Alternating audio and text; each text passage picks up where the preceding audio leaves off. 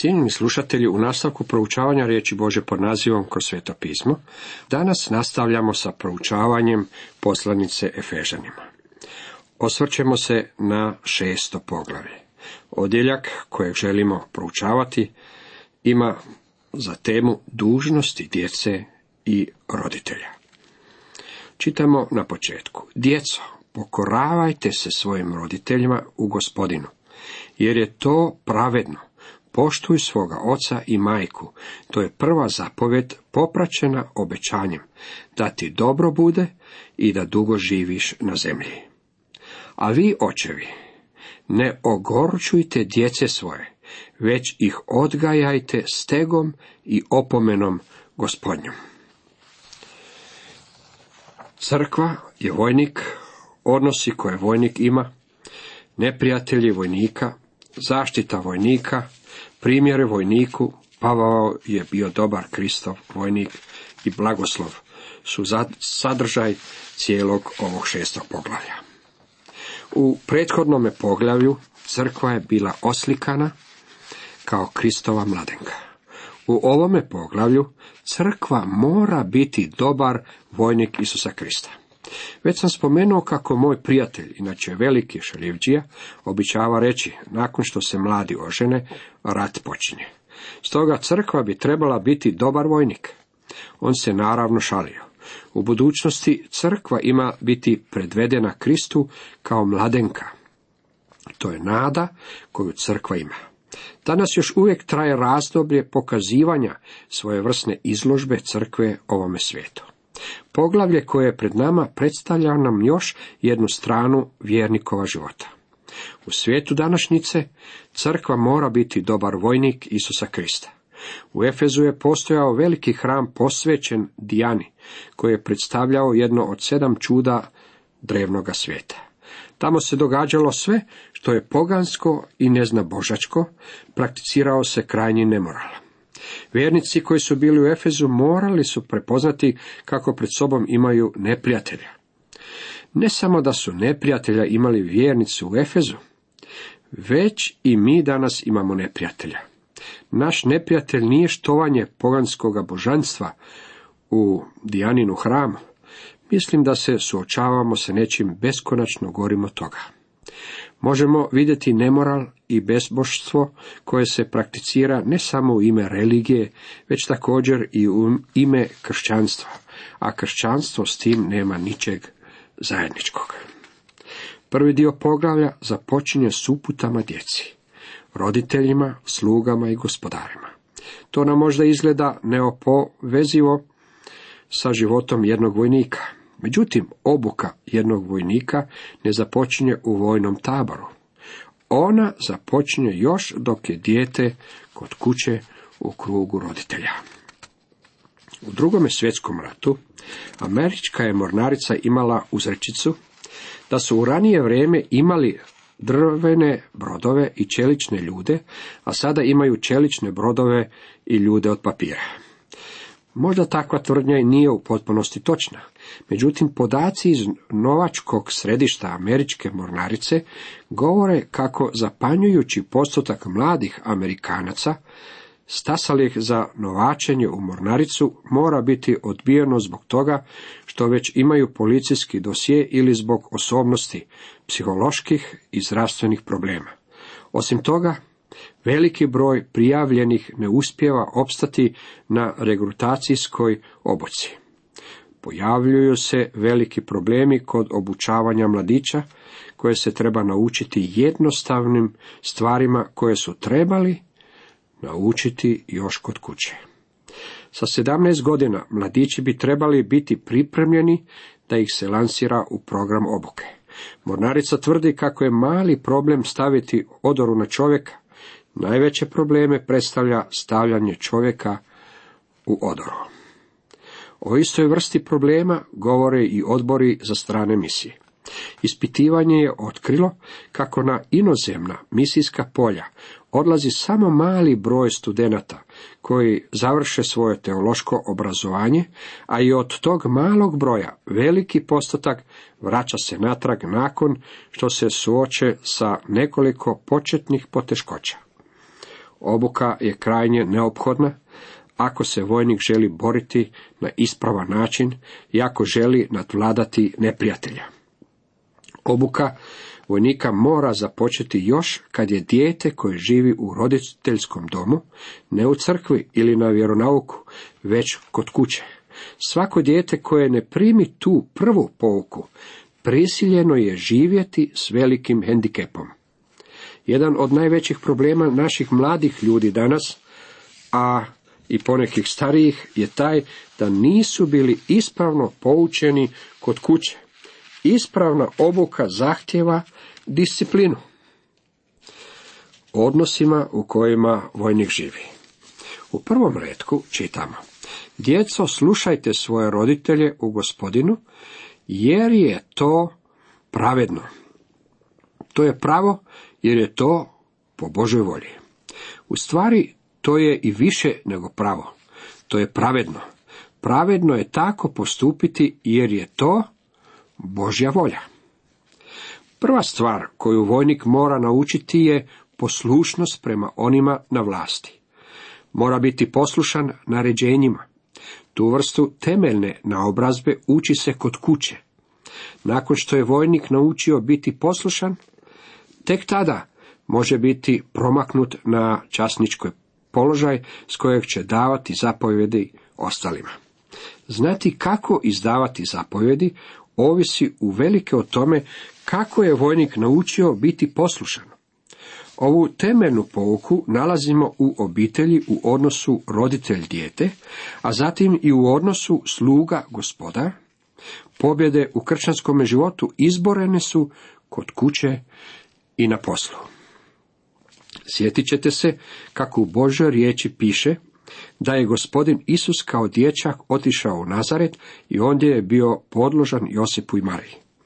Postoje dva osnovna čimbenika koje moramo uzeti u obzir kod proučavanja ovoga stiha i cijelog odjeljka. Prvo, pretpostavlja se da Pavao govori o kršćanskome domu, o domu u kojem je bilo riječi u 5. poglavlju kad se govorilo o bračnim odnosima. Poslušnost djece roditeljima ograničeno je riječima u Gospodinu. Roditelji koji su kršćani imaju veliku povlasticu posvećivanja svoje djece. Mislim da bismo svi to trebali činiti. Čak i u slučajevima u kojima je samo jedan roditelj vjernik i taj može svoje dijete posvećivati za Boga. Ta muž nevjernik posvećen je ženom i žena nevjernica posvećena je bratom, inače bi djeca vaša bila nečista, a ovako sveta su. To naravno ne znači da je i dijete vjernik samo zbog toga što ima roditelje kršćane. To znači da roditelj ima pravo to dijete posvećivati Bogu. Zapazite da piše: slušajte svoje roditelje u Gospodinu. Ja jako suosjećam s dječakom koji prihvati Gospodina, a ima nespašenog oca ili majku. Može doći do situacija u kojima će to dijete morati biti radije poslušno Bogu nego ljudima, pa čak i svojim roditeljima. Drugo, riječ za poslušnost razlikuje se od riječi koja se nalazi u 22. stihu 5. poglavlja. Žena se mora podložiti. Žena je na istome položaju kao i muž, a podlaganje je samo pitanje toga tko je glava. Ovdje dijete mora biti poslušno, baš kao što i sluga mora biti poslušan. Ista riječ upotrebljena je i u 5. stihu. Neposluh roditeljima je posljednji i najniži oblik bezakonja koji se pojavljuje na ovoj zemlji. A ovo znaj: u posljednjim danima nastaće teška vremena. Ljudi će doista biti sebeljupci, srebroljupci, preuzetnici, oholice, hulitelji, roditeljima neposlušni, nezahvalnici, bezbožnici, čitamo u 2. Timoteju 3. poglavlju. Neposluh roditeljima je jedna od karakteristika posljednjih vremena.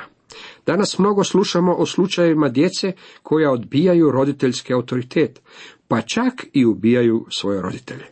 To je svojevrsni pokazatelj vremena u kojima živimo. Naravno, doći će vrijeme u životu dječaka kada će se pobuniti protiv svojih roditelja, jer je vrijeme da ode iz obitelji, oženi se i započne živjeti u vlastitoj obitelji. Bog mu je dao narav koja se buni protiv toga da bude cijeli život mamina maza, vezan uz maminu pregaču cijeloga života. Bog želi da taj mladić stoji na vlastitim nogama. Takva vrsta pobune, takva borba za neovisnost razlikuje se od neposluha. Kada sam bio pastor, posjetio sam jednu obitelj u kojoj otac i ja nismo mogli niti razgovarati, a sve zbog toga što je njegov sin bio svo vrijeme u središtu pozornosti. To je dijete bilo poput malenog cirkusa. Ako me pitate za mišljenje, dječak je bio razmaženo derište. Otac mi je rekao, ne mogu ga natjerati da me sluša. Otac je imao oko 100 kila, a dječak 15, a ipak je otac rekao, ne mogu ga natjerati da me sluša. Mislim da je mogao i da ga je trebao. Bog je naumio da ga otac natjera, da mu bude poslušan u toj dobi. U nastavku 2. i 3. redak čitamo. Poštuj oca svoga i majku. To je prva zapovjed s obećanjem, da ti dobro bude i da dugo živiš na zemlji. Naučili smo da 10 zapovjedi nisu norma kršćanskog življenja. Međutim, to ne znači da ih možete kršiti. Mladić koji živi u obitelji mora biti poslušan svojim roditeljima, a kako odrastamo moramo im i dalje biti na čast načinom na koji živimo. Zanimljivo je da se svih 10 zapovjedi ponavlja u Novome Zavjetu, osim zapovjedi koja se odnosi na subotnji dan. Poštovanje oca i majke, obećanje dug život onima koji su poslušni ovoj zapovjedi. A to se obećanje ovdje ponavlja. To je prva zapovjed koja u sebi sadrži obećanje, a zapisano u izlasku 20. Ostale zapovjedi obećavale su nešto ako ih se ne bi držalo. Ne obećaju ništa ako ste im poslušni. Samson i Absalom su dva primjera u Bibliji. Kako mladić, kad nije poslušan svojim roditeljima, ima kratak život. Samson, sudac, umro je u mlađoj dobi. Absalom se pobunio protiv svoga oca Davida i bio je ubijen kao mladić. U nastavku 4. redak kaže, a vi, očevi, ne srdite svoje djece, nego ih odgajajte stegom i urazumljivanjem gospodnjim. Prijevod bi trebao glasiti, vi očevi, ne razdražujte svoju djecu, nego ih odgajajte u nauci i opomeni gospodnjoj. Opomena znači disciplina, a nauka znači pouka. Odgajajte ih u disciplini i pouci gospodnjoj. Takva zapovjed nije bila dana roditeljima koji se nalaze pod zakonom. Pod milosti uvijek postoje uzajamne odgovornosti i interaktivne dužnosti. Roditelji ne smiju razdraživati svoje dijete ili ga kažnjavati u provali svoga bijesa. Dužnost roditelja je poučiti svoje dijete istinama Biblije, a zatim ih ostaviti pred djetetom. Nemojte provocirati svoju djecu na gnjev. Kao vjernik kod kuće morate živjeti kao vjernik. Očevi uključuje i majke. Međutim, naglasak je držim stavljen na oca, jer je poučavanje i obuka djeteta za život u stvari njegova odgovornost, ali tu je također uključena i majka. Djecu se ne smije razdraživati na gnjev. To ne znači da se s njima mora postupati kao da su križanci između orhideje i finog kineskog porcelana. Mislim da bi stegu pouke trebalo primijeniti na učenje kad god je potrebno. Pisac knjige Izreka imao je mnogo za reći o tome. U Izreke 13 čitamo, tko štedi šibu, mrzi na sina svog, a tko ga ljubi, na vrijeme ga opominje. U Izrekama 19 kaže, kažnjavaj sina svoga dok ima nade, ali ne idi zatim da ga ubiješ. U Izrekama 22 kaže, ludost prijanja uza srce djetinje, šiba pouke otklanja je od njega. Izreke 23, ne uskraćuj djetetu opomene, jer udariš li ga šibom, neće umreti. Biješ ga šibom, ali mu dušu iz podzemlja izbavljaš. Izreke 29, šiba i ukor podaruju mudrost, a razuzdan mladić sramoti majku svoju. Ukori sina svoga i zadovoljit će te i dati radost duši tvojoj. Postoji priča o ocu koji je šibao svoga sina i rekao mu, sine, mene to boli više nego tebe. Dječak je odgovorio, da, ali na istom mjestu. Djeca koja ne žele biti poslušna trebaju okusiti šibu. Treba ih malo nalupati. Dijete nikada ne bi smjelo biti šibano dok je roditelj bijesan. To je jasno rečeno. Ne smijemo provocirati svoju djecu na gnjev koji će se dogoditi ako vide da su dobili batine bez razloga. Treba ih umjesto toga disciplinirati. U Izrekama 23 rečeno nam je da ako išibamo dijete, ono neće umreti. Sjećam se da me majka šibala mnogo više od moga oca. Ona je bila kod kuće s nama, pa je sve vidjela i zato smo dobili batine. Bio sam tako dobar dječak da mi jednostavno nije jasno zašto sam dobio toliko puta sa šibom. Naučio sam da ako urlam iz svega glasa, ubiješ me, ubijaš me, ona bi prestajala, jer nije željela da susjedi čuju i kažu, majka opet ubija onog jadnog dječaka. Naučio sam da takve riječi ublažuju kaznu. Naravno, nije imala na um ubiti me. Kažnjavala me, jer mi je to bilo potrebno. U korist sina svoga i zadovoljit ćete i dati radost duši tvoje. Dijete u kršćanskome domu trebalo bi primiti kršćansku pouku kako bi mogao doći do vitalnog odnosa s Kristom i biti čvrst kad dođe u kontakt sa svijetom. Svaki roditelj trebao bi imati povlasticu da svoje dijete dovede do spasonosne spoznaje o Kristu. Moja supruga nikada nije bila moj pomoćnik pastora, ja sam na tome inzistirao. Nikada joj nisam dopuštao da postane predsjednica misijskog društva ili da ima kakvu službu u ženskim organizacijama u kojoj sam god crkvi služio. Kad bih prihvatio položaj pastora, rekao bih svome odboru, moja je supruga, moja supruga. Ona nije pomoćni pastor. Njen je posao da brine o domu i djetetu. Mislim da je to jako važno. Moja je supruga imala povlasticu koju, bojim se, malo roditelja danas ima. Bio sam na putu, a moja je supruga bila u posjeti kod njene majke. Naša kćer imala je tada 7 ili 8 godina. Ušla je i rekla, mama, želim prihvatiti Isusa.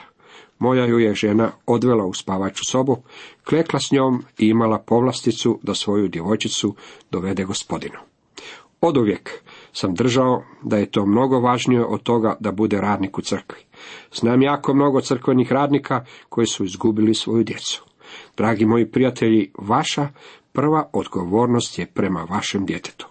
Bilo bi vam bolje da se usredotočite na to dijete, učinite to umjesto da se bavite poslovima drugih ljudi i da se trudite odgajati tuđu djecu. Shvaćam da neću postati pretjerano popularan zbog takvih tvrdnji, međutim Bog nam govori da nam daje tu vrstu odgovornosti za našu djecu. Odgajajte ih u opomeni disciplini Gospodnjoj. Zapazite još jednom da disciplina mora biti Gospodnja. Disciplina i pouka mora biti dana u ime Gospodnje. To je vrlo važno. Pavao je temu podlaganja prvo primijenio na obitelj, na odnos između muža i žene, zatim primijenio ga je na odnos roditelja i djece, sada se iz obitelji prebacuje na ulicu, u radionice i zanatske radnje. Tu je situacija malo drugačija, jer ne postoje veze ljubavi kakve nalazimo u obitelji, pa opet Božja djeca koja su ispunjena Svetim Duhom, bit će podložna jedna drugima. Cijenjeni slušatelji, toliko za danas.